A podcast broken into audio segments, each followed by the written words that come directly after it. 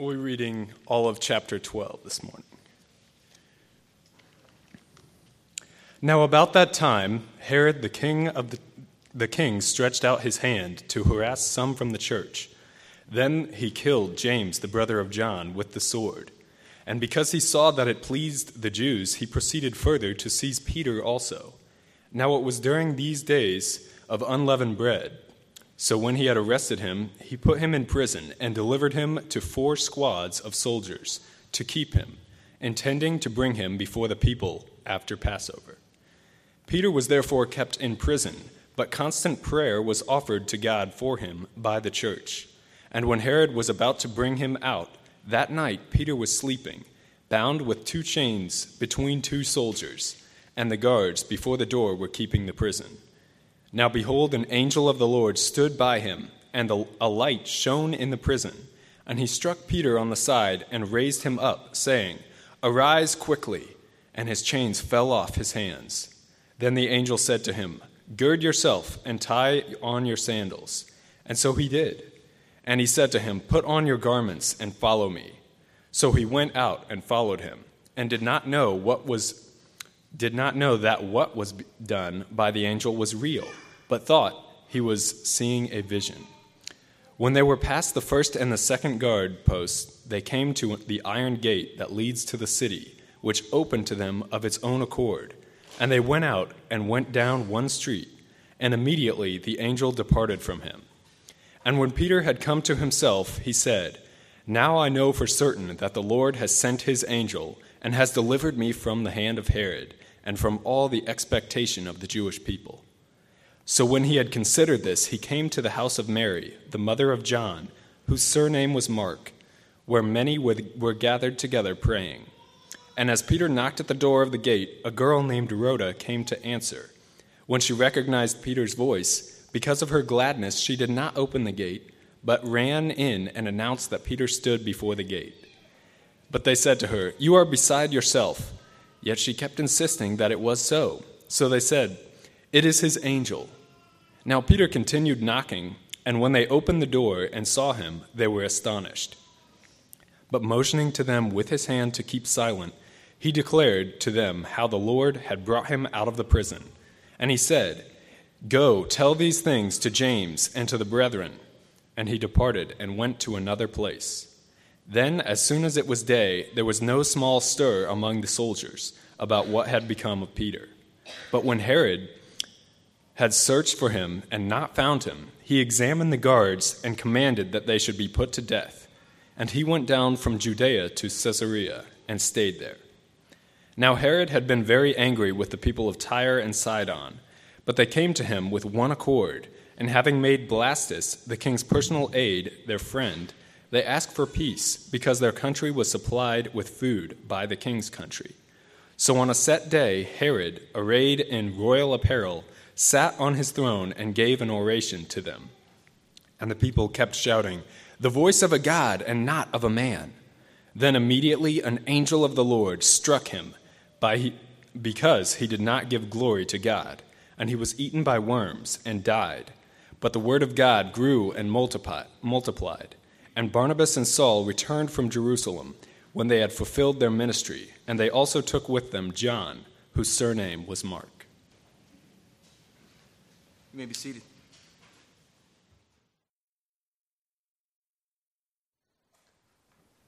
Would you pray with me this morning? Father in heaven, as we open your word, pray that you would open our eyes to see, open our ears to hear Open our minds this morning that we might grasp your truth that you have for us this morning in your word. Pray, Lord, that your word would take root, that it would shake us, stir us, it would awaken us once again to who you are and what you've done for us. Father, I pray this morning we would be ready, we would be watchful, we would be alert as your word is proclaimed I pray, Father, that the realities of your pending judgment be pressed upon each soul here this morning. I pray that your word and your mission go forth from this place that hope in Christ would catch a vision of what it means to be a witness to Jesus. Father, as you grant us grace to do so, I pray that we would, as a body, walk as Christ Himself walked, and pray that your word would go with us as we walk. Father, we ask that your Spirit would teach us, move mightily through us this morning as your word is preached. Father, I pray this in the name of Jesus. Amen. Well, today is the final Sunday in Acts for the summer. After today, we will have covered two legs of the four in the journey in the book of Acts. The gospel of Jesus Christ is moving onward and is reaching now outward. Persecution has already come on a few different occasions, but we've seen evidence and testimony that our God, this God that we serve, He's strong, He's mighty, He's powerful, and He's not going to allow His church to falter. Amen. That's good news. He's not going to allow the gates of Hades to prevail against His church. You see, this God of the Word is a faithful God. He's unchanging, He's unwavering, He's unstoppable in all that He does. Today we arrive at the final destination, end of Acts 12. And as you pull off to the side of the road for a look at Acts 12, 20 through 25, what is there to see? You know, some of you may be familiar with observation points, and some of you may be accustomed to taking long road trips. And when you're in the van for a long period of time or in the car for a long period of time, and you come across a certain pull off, beautiful view, and you get out of the car, and maybe you have your camera with you, and you're taking a picture of the family. But in the background, you're also taking notice of what God has created, His wonderful creation, the beauty of His handiwork, whether that be the sunrise, the sun setting, maybe some stunning views displayed as you look out across a series of tall pines or snow capped mountains. Perhaps it's a grand canyon that stretches for miles or a winding river valley with green grass, wildlife, birds singing, life bursting on the scene, evidenced by new buds, color, growth. Probably are seeing the picture. Maybe you've been there. Maybe you've seen that picture. Well, if you take that idea and you pull off to the side of the road and you pause for just a moment from the long ride in the van, I'd like for us this morning to get out of the vehicle and look intently at what this word has to say this morning. The Word of God, church, has much to say if we would but listen attentively and heed His voice. You might be inclined to wonder as you were reading, if you had a chance to read Acts 12 again this week, and specifically 20 through 25, wondering why a message on Acts 20, 12, 20 to 25. Why would Luke conclude this chapter with a continuation on King Herod? Why give him so much attention? Why spend time talking about King Herod? What's the big deal that King Herod died? Maybe those are some questions you asked. I'd like for us to look at these few verses at the end of Acts 12 and to be able to connect them to what Luke has been talking about what would the Lord have to say to us this morning concerning these few verses? Let me give you the outline here up front. We'll be looking at 20 through 23. And we'll see the judgment of God. We see Herod dies. In verse 24, we're going to see the Word of God. We're going to see that it grows. In verse 25, we're going to see the mission of God. We're going to see that it continues. Okay? Big idea of this text, if we were just to give it a uh, short, simple understanding of, of this text, we see that the king dies. The word grows and the mission continues. Okay? That's a simple, big idea understanding of this text. So let's look here, verses 20 through 23, the judgment of God. Now, Herod had been very angry with the people of Tyre and Sidon. Remember Tyre and Sidon along the Mediterranean coast, the, the region of Phoenicia, right? Okay? But they came to him with one accord, and having made Blastus, the king's personal aide, their friend, they asked for peace because their country was supplied with food by the king's country. So on a set day, Herod, arrayed in royal apparel, sat on his throne and gave an oration to them. And the people kept shouting, The voice of a God, and not of a man. And then immediately an angel of the Lord struck him because he did not give glory to God. And he was eaten by worms and died. Now, it's important from a context standpoint to realize that some time has elapsed here. Don't know specifically how long, could be up to a year perhaps. There was some time that had elapsed between uh, when Herod departed from Judea and arrived in Caesarea in verse 19 and what we're reading about here now in verse 20, okay? Some time has elapsed here in the text. The text says that Herod had been very angry with the people of Tyre and Sidon. Notice that the text doesn't give the reason for the king's anger. But also notice that the people of Tyre and Sidon had evidence that Herod was not happy with them. Something had been going on that the people witnessed. They were recipients of the king's wrath of late and were determined to set out to change that recent pattern.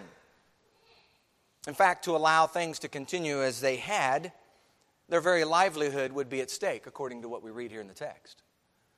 Okay, so the people the people need, need to get an audience with the king, the people of Tyre and Sidon. But they need an intermediary. They need somebody who's on the inside to be able to get them an audience with the king. And so who do they go to? They befriend a man named Blastus. How do you like that name? Blastus. He was kind of the right hand man of the king. Reminds me in many ways of of perhaps the role in Nehemiah's day. Nehemiah was the cupbearer to the king. He was the one who had the inside scoop on the king, had a good relationship with the king. Blastus served this role for King Herod. And so the people of Tyre and Sidon befriend Blastus. And the text says, with one accord, they're given opportunity to gather with the king that they might do what? Ask for peace. The need to ask for peace assumes something in the text. It assumes that some conflict has been going on, some displeasure, something the king didn't like. You see, get the king angry and you lose favor. You fall out of favor with the king, and your whole country can spiral downward. That's the situation for Tyre and Sidon as we come to the text. The text goes on to say why they asked for peace because their country was supplied with food by the king's country.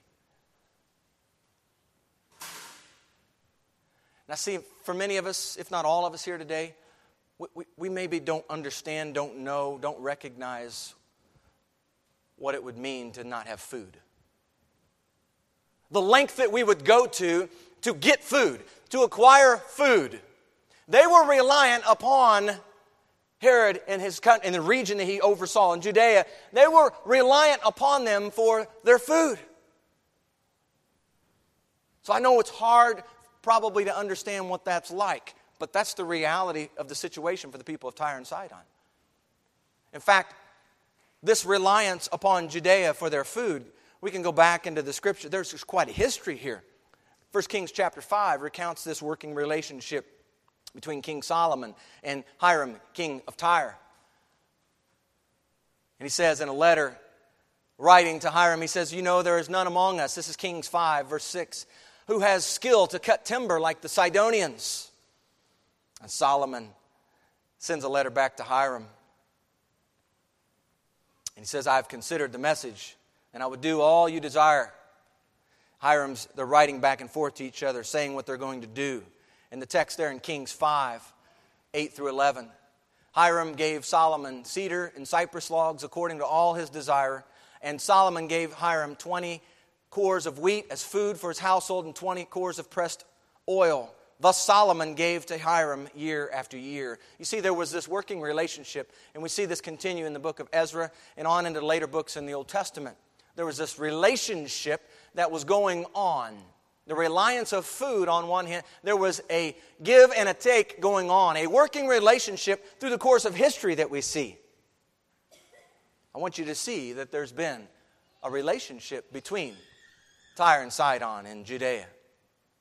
And now here we arrive in Acts 12 with Herod ruling over Judea at this time, and there's a bit of friction in the relationship. Herod the king is not happy.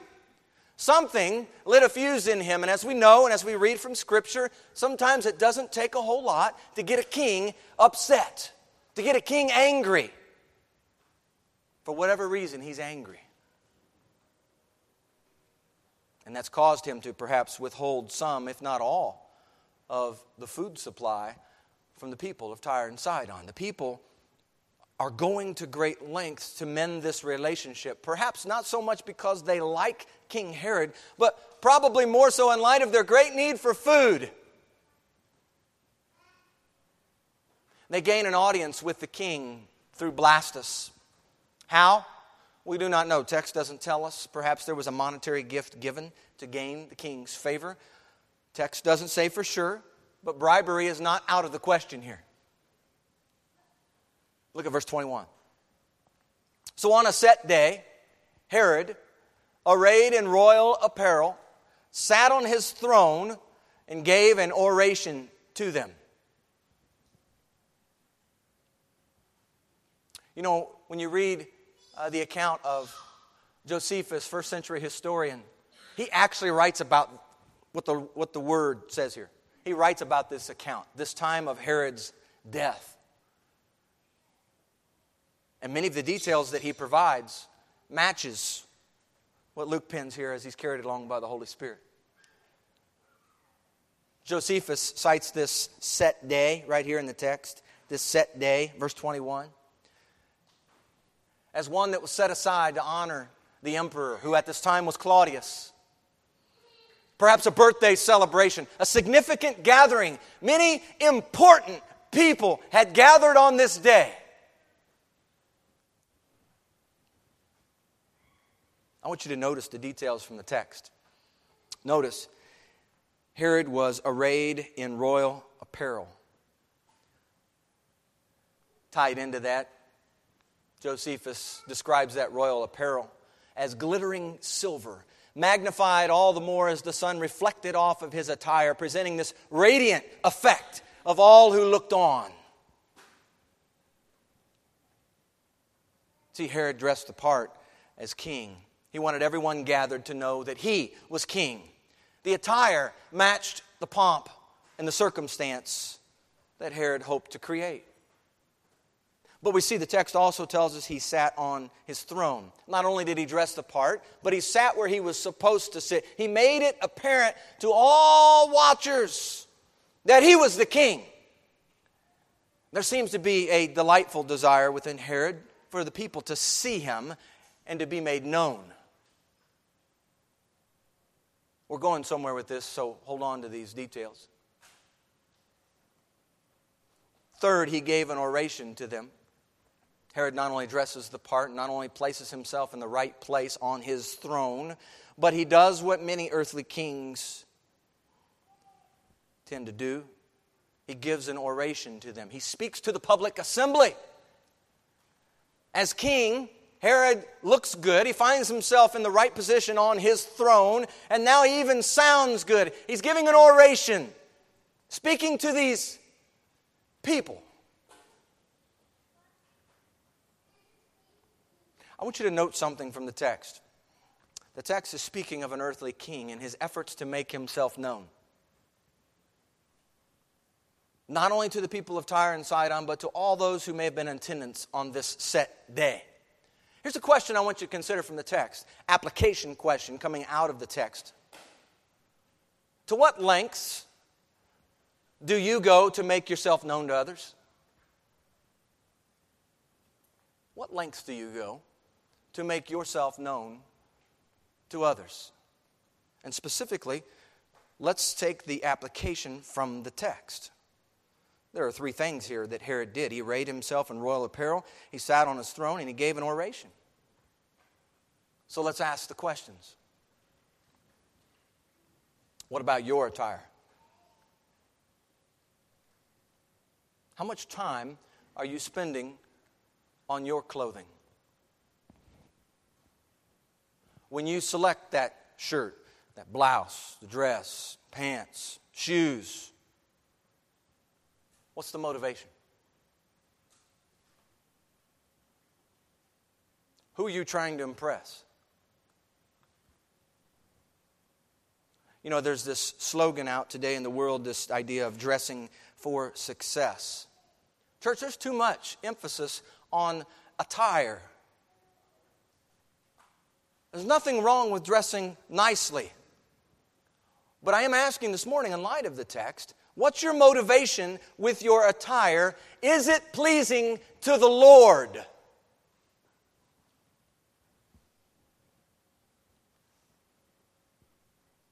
take it a step further. Is your attire a snare for anyone in the body? Have you ever considered that? Is it questionable at all?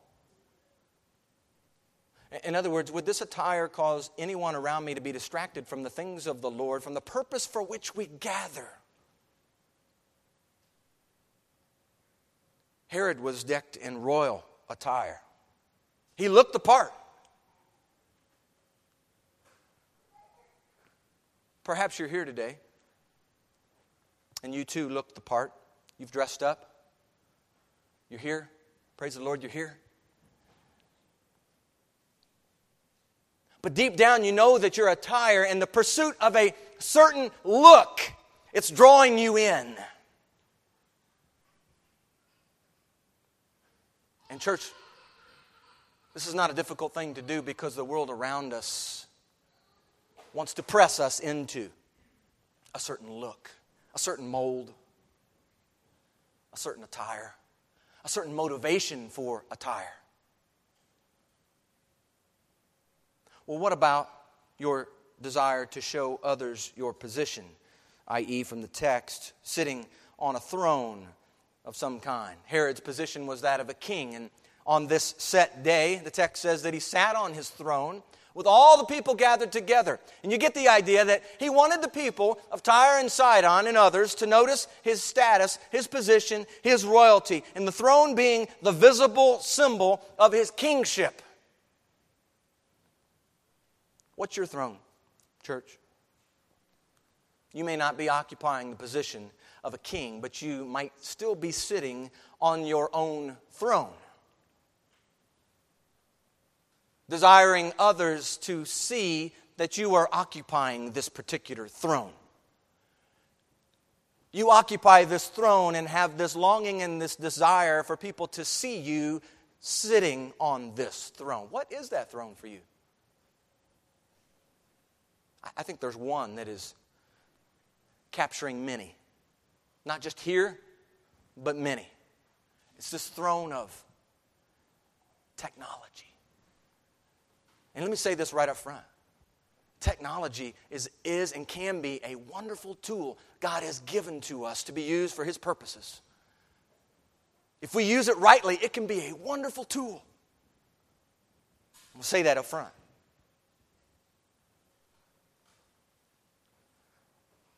But I'm concerned that it might be, could be, running some of your lives it has you in your grip. And you may not even realize it. But it's the throne that you often run to. You run to it for information. You run to it for escape. You run to it for work. You run to it for entertainment, for all sorts of reasons. It's the throne upon which you sit, and your life revolves around it. You, you can't find time for God's Word, but you can find time to read about what everyone else is doing on the internet and in the social media world.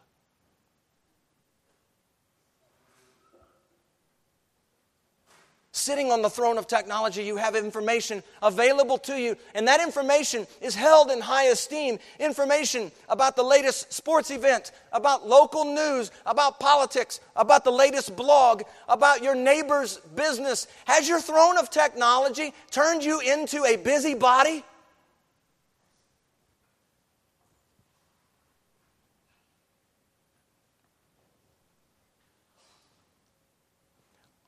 Are you hiding behind the cover of your technology throne? In other words, are you content with presenting a virtual identity?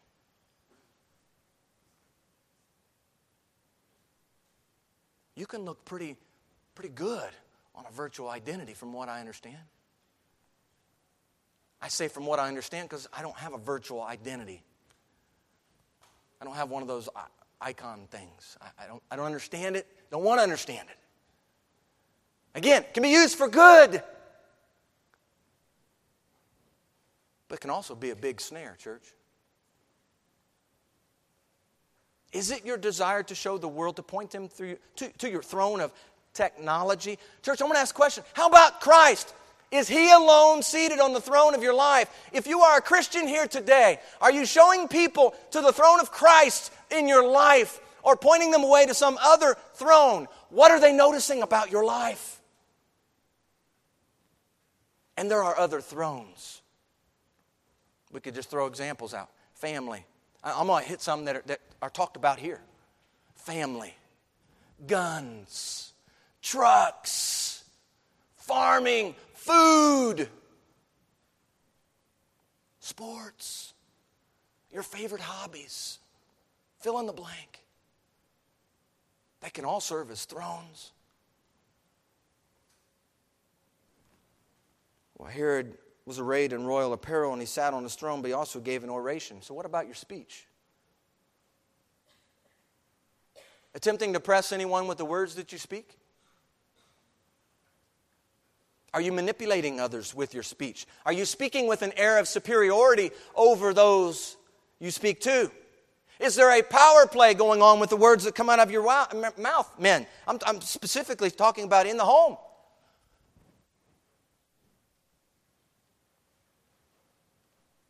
Men, are you loving your wife with your words? Women, is your speech pleasing to the Lord as you talk with other women? When your husband is not around, are you careless with your tongue? Are you quick to criticize? Are you quick to belittle? Are you quick to question what he's doing? I want you to see that the text is speaking of Herod the king, but we need to understand something. The things that get Herod into trouble are the same things that can get each one of us into trouble. Same things. The text bears this out, church. Look at verse 22. The people kept shouting, the voice of a God and not of a man. Herod is giving his oration, and all the while the people are shouting the voice of a God and not of a man.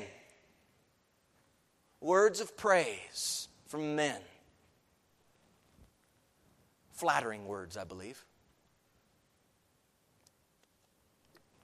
Proverb writer says something about flattering words. A lying tongue hates those who are crushed by it, and a flattering mouth works ruin. Or Proverbs 29 5 says, A man who flatters his neighbor spreads a net for his feet. When someone praises you for something you've done and sees you differently because of the position that you hold, i.e., king, or maybe you're a manager and you oversee a bunch of people. Or as a pastor. It's interesting. How many people treat you differently just because that you're a pastor? Just because you have that title. Think about it for just a moment. Men in particular, you might be overseeing lots of people. You might be in a position of importance, significance where you're at. How do you respond when someone praises you for something you've done or sees you differently because of this position that you hold? What's your typical response? What should be your intentional response? Do you allow the words of praise to go to your head? Do you find ways to channel the praise to the one who deserves all the praise? Someone told me a long time ago when someone gives you words of praise, immediately practice to me to God, to me to God. It's to me to God because I anything good that comes out of me, it's because of God. To me to God. I want to channel it immediately to God. It's good practice.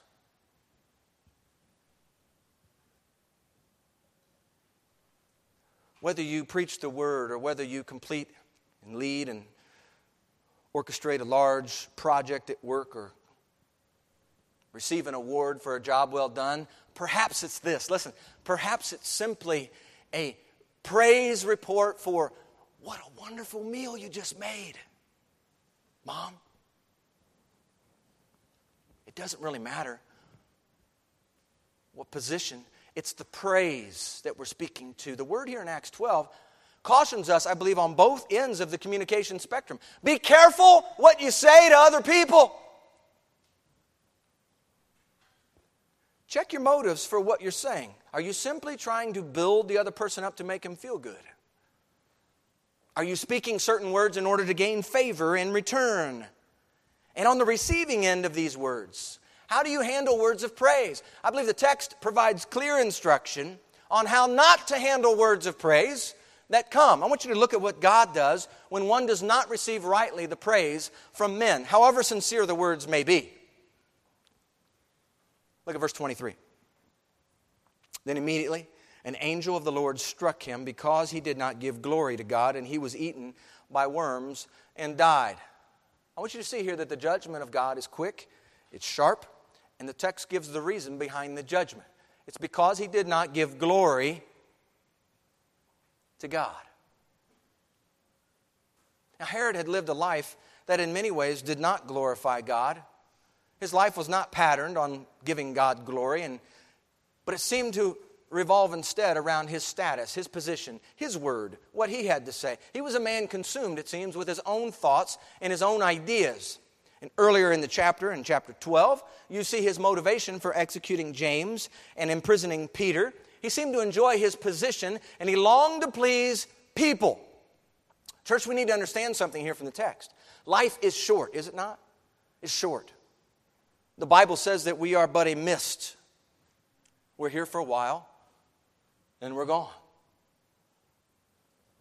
The Bible also provides the big picture purpose for us being here on earth to give Him glory, to give Him honor, to give Him praise, to seek to please Him, and to do His will in the time that He's given to us.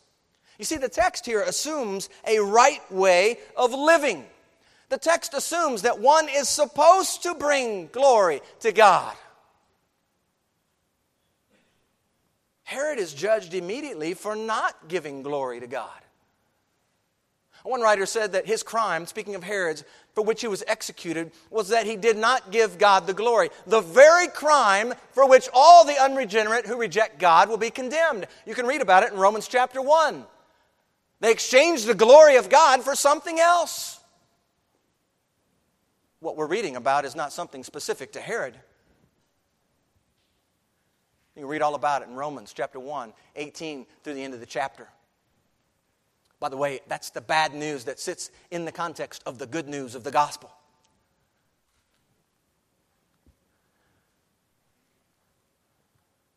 I want you to see something here about God's judgment of Herod.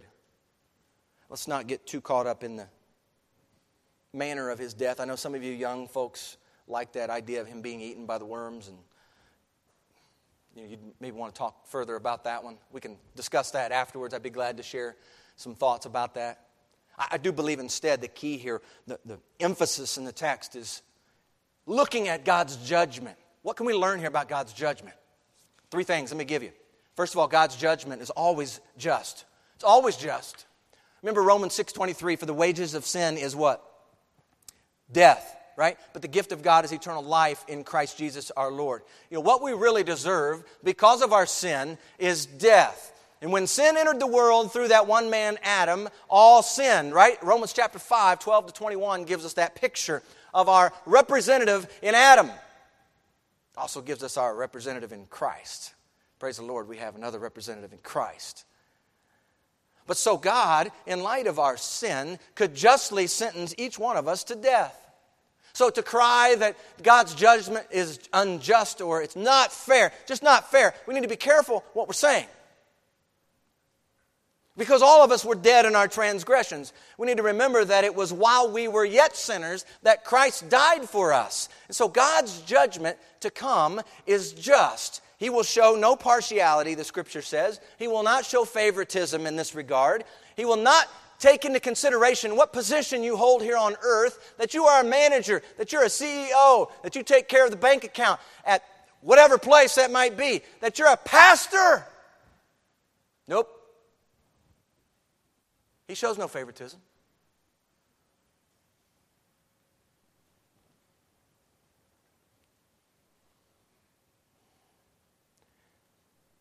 But we need to understand, He does call us to look to the Son. I'm reminded of that bronze pole. Remember that pole, the bronze serpent? He calls us to look to the Son and live. His judgment is connected, church, to His Son. He has, in fact, John 5 27 says, given him, his son, authority to execute judgment because he is the Son of Man. He's the Son of God. So his judgment's always just. Secondly, his judgment is a fact assumed from Scripture. His judgment is a fact assumed from Scripture. You can look in the Old Testament Malachi chapter 3, verse 5 talks about, I'll come near you for judgment. I will be a swift witness against sorcerers, adulterers, perjurers, those who exploit wage earners, widows, and orphans, and against those who turn away an alien because they do not fear me, says the Lord of hosts. This idea, this theme of his judgment is all throughout the Old Testament, but it's also even in the New Testament. Matthew 25, Jesus speaks of this. 32 to 46, the parable of the sheep. You remember? On his right hand and the goats on his left. And at the end of that parable in verse 46, Jesus says, And these, the goats, will go away to everlasting punishment, but the righteous into eternal life. Acts 10, verse 42, we were there. This is when Peter is speaking in the home of Cornelius. He says, in the, in the midst of preaching, he says, Christ commanded us to preach to the people and to testify that it is He who was ordained by God to be judge. There it is, to be judge of the living and the dead. And later on, we'll get to Acts 17, Lord willing. Paul is in Athens and he's speaking to that group in Athens. Remember those folks who had that unknown God? And he's describing that unknown. He starts right there and he gets to the gospel. He, he gets to the gospel from their unknown God. And he says in Acts 17 31 that God has appointed a day on which he will judge the world in righteousness. How's he going to do it? By what means? In righteousness.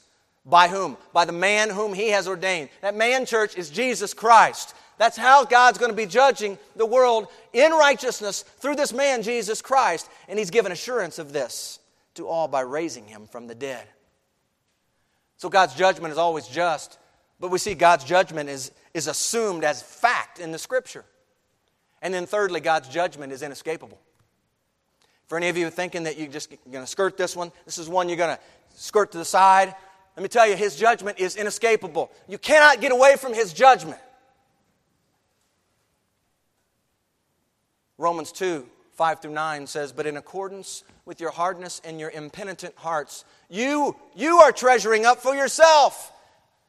Paul's writing these words saying, You're doing this yourself. Don't be calling God unjust. He's provided everything you need. but you're providing. You're treasuring up for yourself wrath in the day of wrath and revelation of the, here it is, of the righteous judgment of God. This judgment of God is righteous, church. It's described that way on many different occasions. It's righteous judgment of God, who will render to each one according to his deeds eternal life to those who by patient continuance in doing good seek for honor, glory, and immortality, but to those who are self seeking, i.e., Herod, and do not obey the truth, but obey unrighteousness, indignation and wrath, tribulation and anguish on every soul of man who does evil. Herod is judged by God immediately because he does not give glory to God. There is coming a day, church, when Jesus is returning to earth. It will be a recognizable day. All people are going to recognize this day. The trumpet's going to sound. The Lord's going to return with his angels, sounding forth his arrival. And the warnings that are put forth in the scripture are many in the form of be alert, be watchful, be ready, beware, keep watch.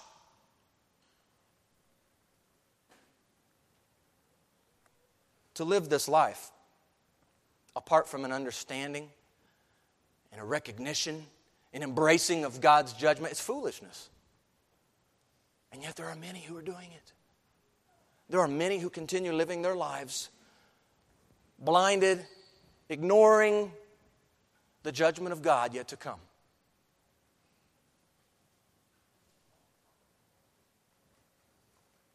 You know not the hour of your departure from this earth. I was reading this past week, saw a headline. Maybe you saw a headline as well. I believe it was a family in Alexandria. Father's driving along the road. Car decides on the other side of the road to pass head on. Father dies. Father has a wife and 10 children.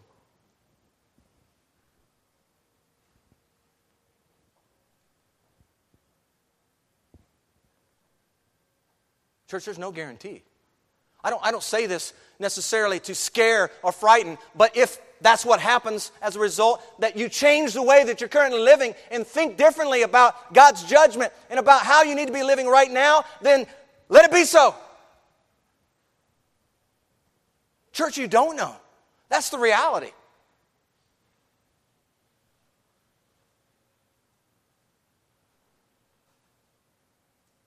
I want you to know that God is going to judge each one of you, myself included. I'm in this too as a holy God, his eternal judgment is necessary because of your sin. And his judgment is carried out on the basis, on the basis of whether one is covered by the blood of Jesus. What have you done with Jesus? Have you believed in his name? Have you received him as Lord of your life? Have you lived in such a way that your profession reflects the way that you operate? Because we do such a good job, church, of talking about this. And intellectually, we know a lot of information. The question is are you living for Jesus this morning? God knows your heart. Praise the Lord, He knows your heart. He's the final judge. His judgment is inescapable. And see, for the believer in Christ, this is wonderful news. I can't think of a better judge to judge me than God. Praise the Lord, He's my judge. Put me into the hands of the Almighty. But for the one who is apart from Christ. This is frightening news. For this God that we read about here in the scripture is also, Hebrew writer says, a consuming fire. For those who do not know him and do not obey the gospel of our Lord Jesus Christ, they shall be punished. 2 Thessalonians chapter 1, 7 through 10 says, they shall be punished with everlasting destruction from the presence of the Lord and from the glory of his power.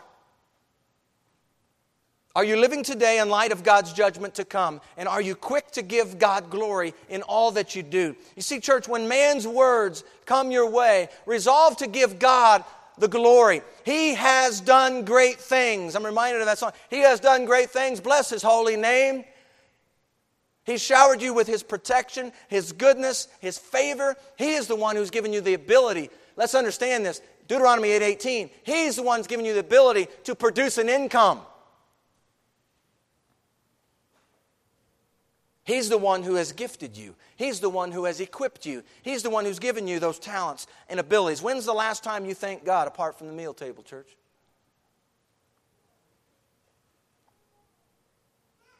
Give God glory with your life. All of it. All of it. You're here to bring God glory, not to glory in yourself. You're here to make Him known. So we need to stop trying to make ourselves known. so much. We're here to make His name glorious. How much energy is being put into making a name for ourselves? We're here to further His kingdom, not further our own. The judgment of God, these realities, heaven and hell, Jesus, Satan, eternal separation from God, eternal fellowship with God, these things we don't like to speak of all that often. But the question needs to go forward Are you living your life in light of these biblical realities? These are going to happen. These are true. God's just in his judgment, and his judgment is coming. Keep looking at the text. Verse 24. We see the Word of God. But the Word of God grew and multiplied. There's a contrast set up here in the text. And once again, Luke is presenting the reader with a summary text. We spent two weeks on a summary text a while back in Luke, or excuse me, Acts chapter 9, verse 31. Here's another summary. After detailing the death of Herod, he provides another brief summary. Now, the placement of such a summary is significant, for it provides encouragement in light of recent persecution and it provides lasting hope in light of man's schemes. The king is contrasted here with the Word of God. What do we know about these two? We know the king just died. The Word, however, remains. Psalmist says, Forever, O Lord, your Word is settled, or it stands firm in the heavens. Psalm 119, verse 89.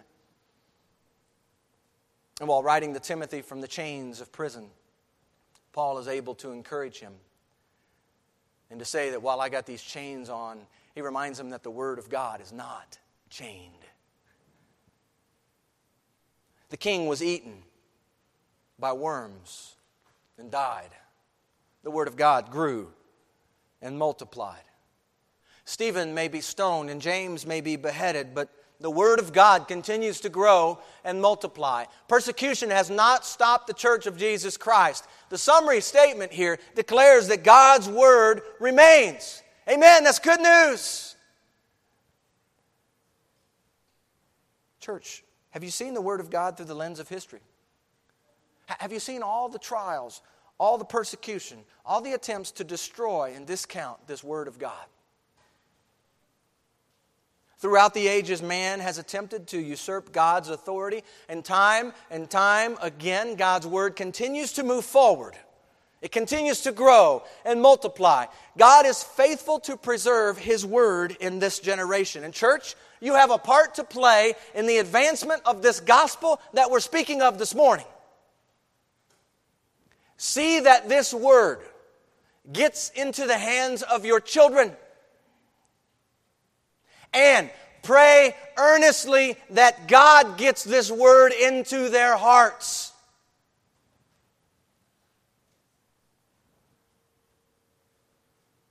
This word has power to save. Amen? Has the power to save. Look at the last verse. Mission of God. The mission continues. Verse 25. Barnabas and Saul returned from Jerusalem when they had fulfilled their ministry and they also took with them John, whose surname was Mark. Again, keep the big idea. The king dies, God's judgment, the word grows, and now the mission continues. And I believe this is a fitting place to end. I want you to see that Luke is once again setting the stage for events yet to come. He did this back in Acts chapter 9. If you look back at the end of chapter 9, after Peter went to Joppa and took care of the situation there with Dorcas, raised her to life. It says in verse 43 that so it was that he stayed many days in Joppa with Simon, a tanner. Tells us where he lodged. Seems like just a small piece of information, but it was in Joppa where God was going to call Peter to his next ministry assignment. Here in Acts 12, 25, Luke informs us that Saul and Barnabas return from Jerusalem. Remember, if you look back at the end of Acts chapter 11, remember the prophets come from Jerusalem. One of them, Agabus, stands and he shows by the Spirit talks about this famine that's coming. And then 29 says that the disciples, according to their ability, determined to send relief to the brethren. And so they send this relief money, this gift. Verse 30, they send it to the elders in the church by way of whom? Barnabas and Saul. So now, right here at the end of chapter 12, verse 25, Luke is telling us that Barnabas and Saul, they returned from Jerusalem when they had fulfilled their ministry. Luke here also mentions Mark, and that's significant because Mark is going to accompany his cousin Barnabas. How do we know he's his cousin? Uh, Colossians chapter 4 verse 10 tells us that piece of information. So Mark, the cousin of Barnabas, is going to accompany Saul, and the three of them are going to begin the missionary journey beginning in Acts chapter 13. So Luke describes the judgment of God, the word of God, and he reiterates here in closing the mission of God. God is moving the pieces in place to further his kingdom work, to further advance the gospel. And Saul and Barnabas, up to this point, they've been about God's work for quite some time, in fact. And yet the Lord is about to call them to the very end of the earth. Remember the outline of Acts 1, verse 8. It's about to come to fruition. The witness called for in Jerusalem, in Judea, and Samaria has been seen. The mission, though, is about to continue on to the end of the earth.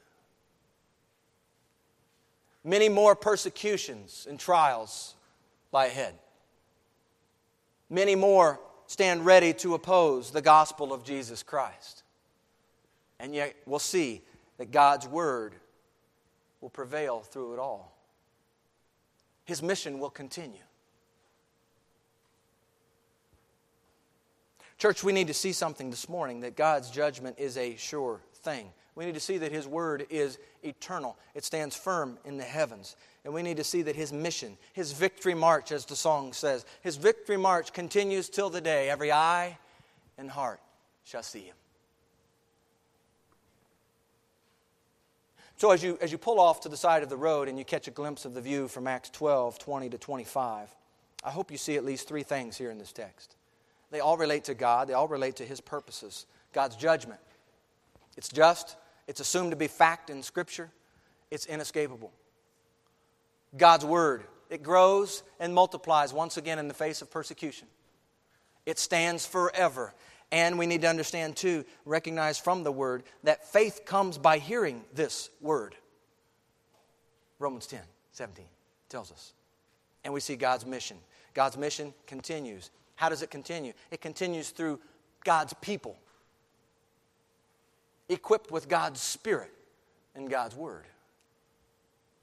I want you to see the connection between these three. I believe it's important to recognize it. See, you will not actively participate in his gospel mission without or apart from a desire for his word.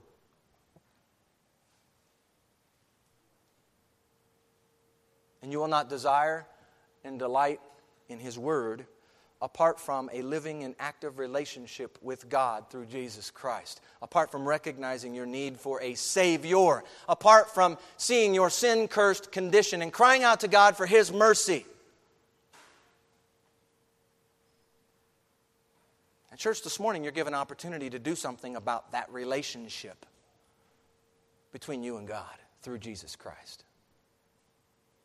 Paul says in Romans 13, it's high time to awake out of your sleep. Some of you have been sleeping for quite some time.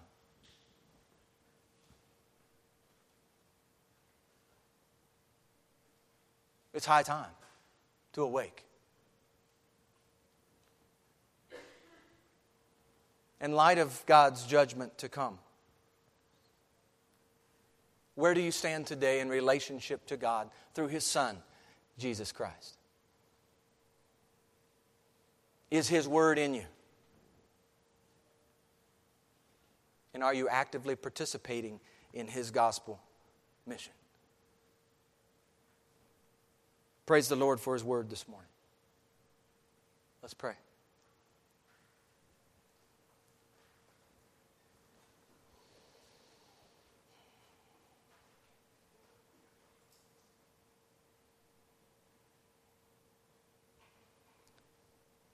Father, we're grateful for your word.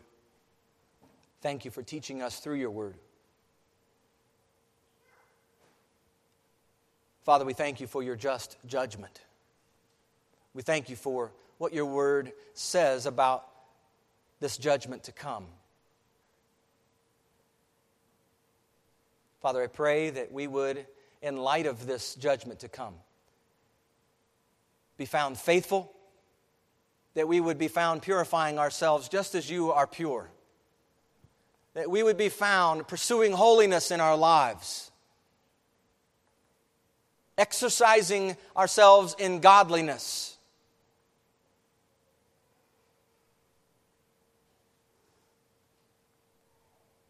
Father, I pray that you would convict us this morning through your Spirit of, of the ways in which we're living. Burn away the chaff in our lives that needs to go, the things that need to go, the things that don't really matter. May we remember our witness in all things. We thank you that you are a just God. We thank you that you are our judge. We thank you as well for this word that you've given to us. We thank you that it continues to grow, it continues to spread. May it do so in and through us, your church. Father, we thank you for the mission that you have set before us, the mission that you have called us to participate in. Your mission includes and involves people to accomplish what you would have your people to do. And Father, some 2,000 years removed from what we're reading in the text, that mission is still continuing. It's still going forward. And you still desire to use your people to accomplish your mission. Uh, Father, I pray we would be diligent and desirous as your children to carry out this mission in the power of your Holy Spirit, seeing that others come to know this God whom we serve that in light of the judgment to come that we would be reminded to persuade other men if we know this judgment yet to come how can we not but speak give us boldness to speak words of love to those who need to hear and may we be about practicing each day and preaching each day this gospel of Jesus Christ to ourselves, for we too need to hear it and be reminded of it. Thank you, Father, for your word. We thank you that your word endures forever. I pray all this in the name of Jesus. Amen.